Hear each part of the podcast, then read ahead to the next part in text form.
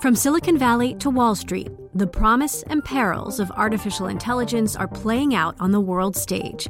But what will the next phase of AI adoption look like? Which companies, from big tech to startups, will dominate? And where do the risks and unintended consequences lie? I'm Emily Chang.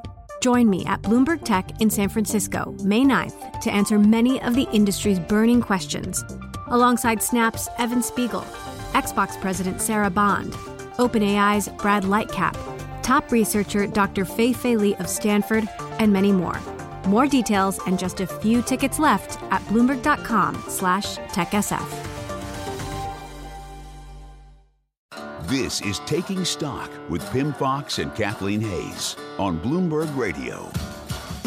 Dilma Rousseff, the uh, president of Brazil, could be hours away from being forced out of office, at least temporarily. Let's find out the details from Raymond Colitt. He is Bloomberg bureau chief, joining us from Brasilia in Brazil. Raymond, thank you for joining us. Uh, tell us the, the latest. Six, what is going one. on right now? The, the debate in the Senate, the upper house of Brazil's Congress, started this morning. It's a bit behind schedule. Only 12 of the 63 senators that signed up to speak have, have done so so far. So we're expecting this actually to go uh, well into the night uh, or the early morning hours of, of Thursday.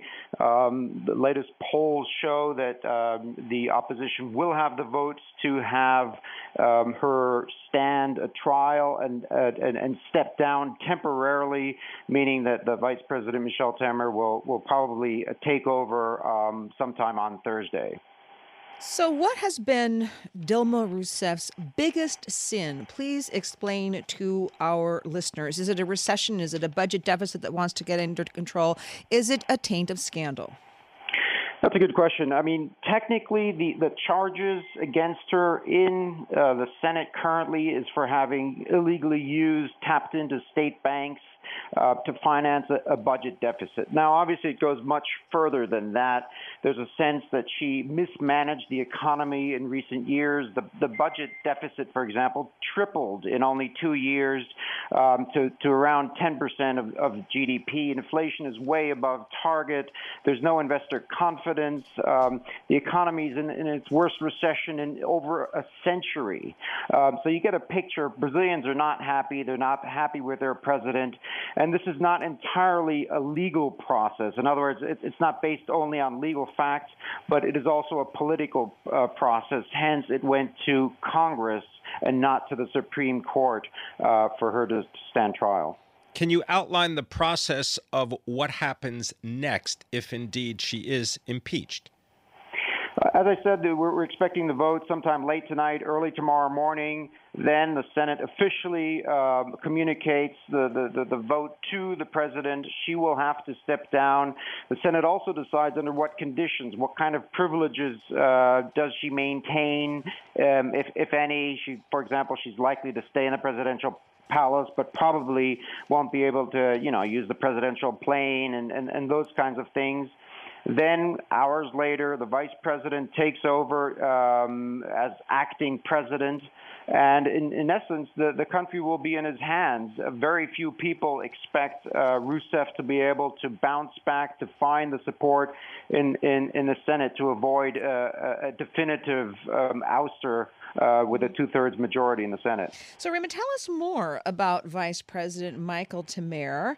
Uh, there is a question of what kind of leader he would be. Dilma Rousseff herself has accused him throughout this uh, process of deliberately undermining her, plotting to get her out of office. What's he like? How would he? What what is for his prospects uh, vetted in Brazil? Well, the, the financial markets, of course, uh, see him very favorably. The, he, he's uh, more of a business-friendly um, person than, than Dilma was. Dilma, of course, from a leftist party, from the Workers' Party. Um, Temer's already outlined some of his economic policies. He would downsize government, try to cut spending, uh, give more room to the private sector, especially in the oil industry and, and telecommunications. So for, for the better part of this year, financial markets have been, been rallying. Now, as we said, there are also some clouds hanging over Michel Temer. Um, one is several of his aides, closest allies within his own party, are being investigated in the same corruption probe that essentially rattled Brazil's political establishment, including Rousseff, uh, in, in, over the past two years. Uh, so that that is a big uh, caveat that, that he faces that some of his closest aides may be become involved in the same scandal as well. And um, the, the political establishment as a whole is not very popular. As a matter of fact, two thirds, close to two thirds of the Brazilians are, are, extremely disenchanted, and that is something uh, that, that will make his life difficult when he tries to to push for more austerity measures to put the economy back on track. Thanks for spending time with us and bringing us up to date. Raymond Colitt is Bloomberg bureau chief in Brasilia, and the Brazilian Ibovespa index, the stock index, is up nearly 40% so far this year. The countdown has begun. From May 14th to 16th, a thousand global leaders will gather in Doha for the Qatar Economic Forum powered by Bloomberg.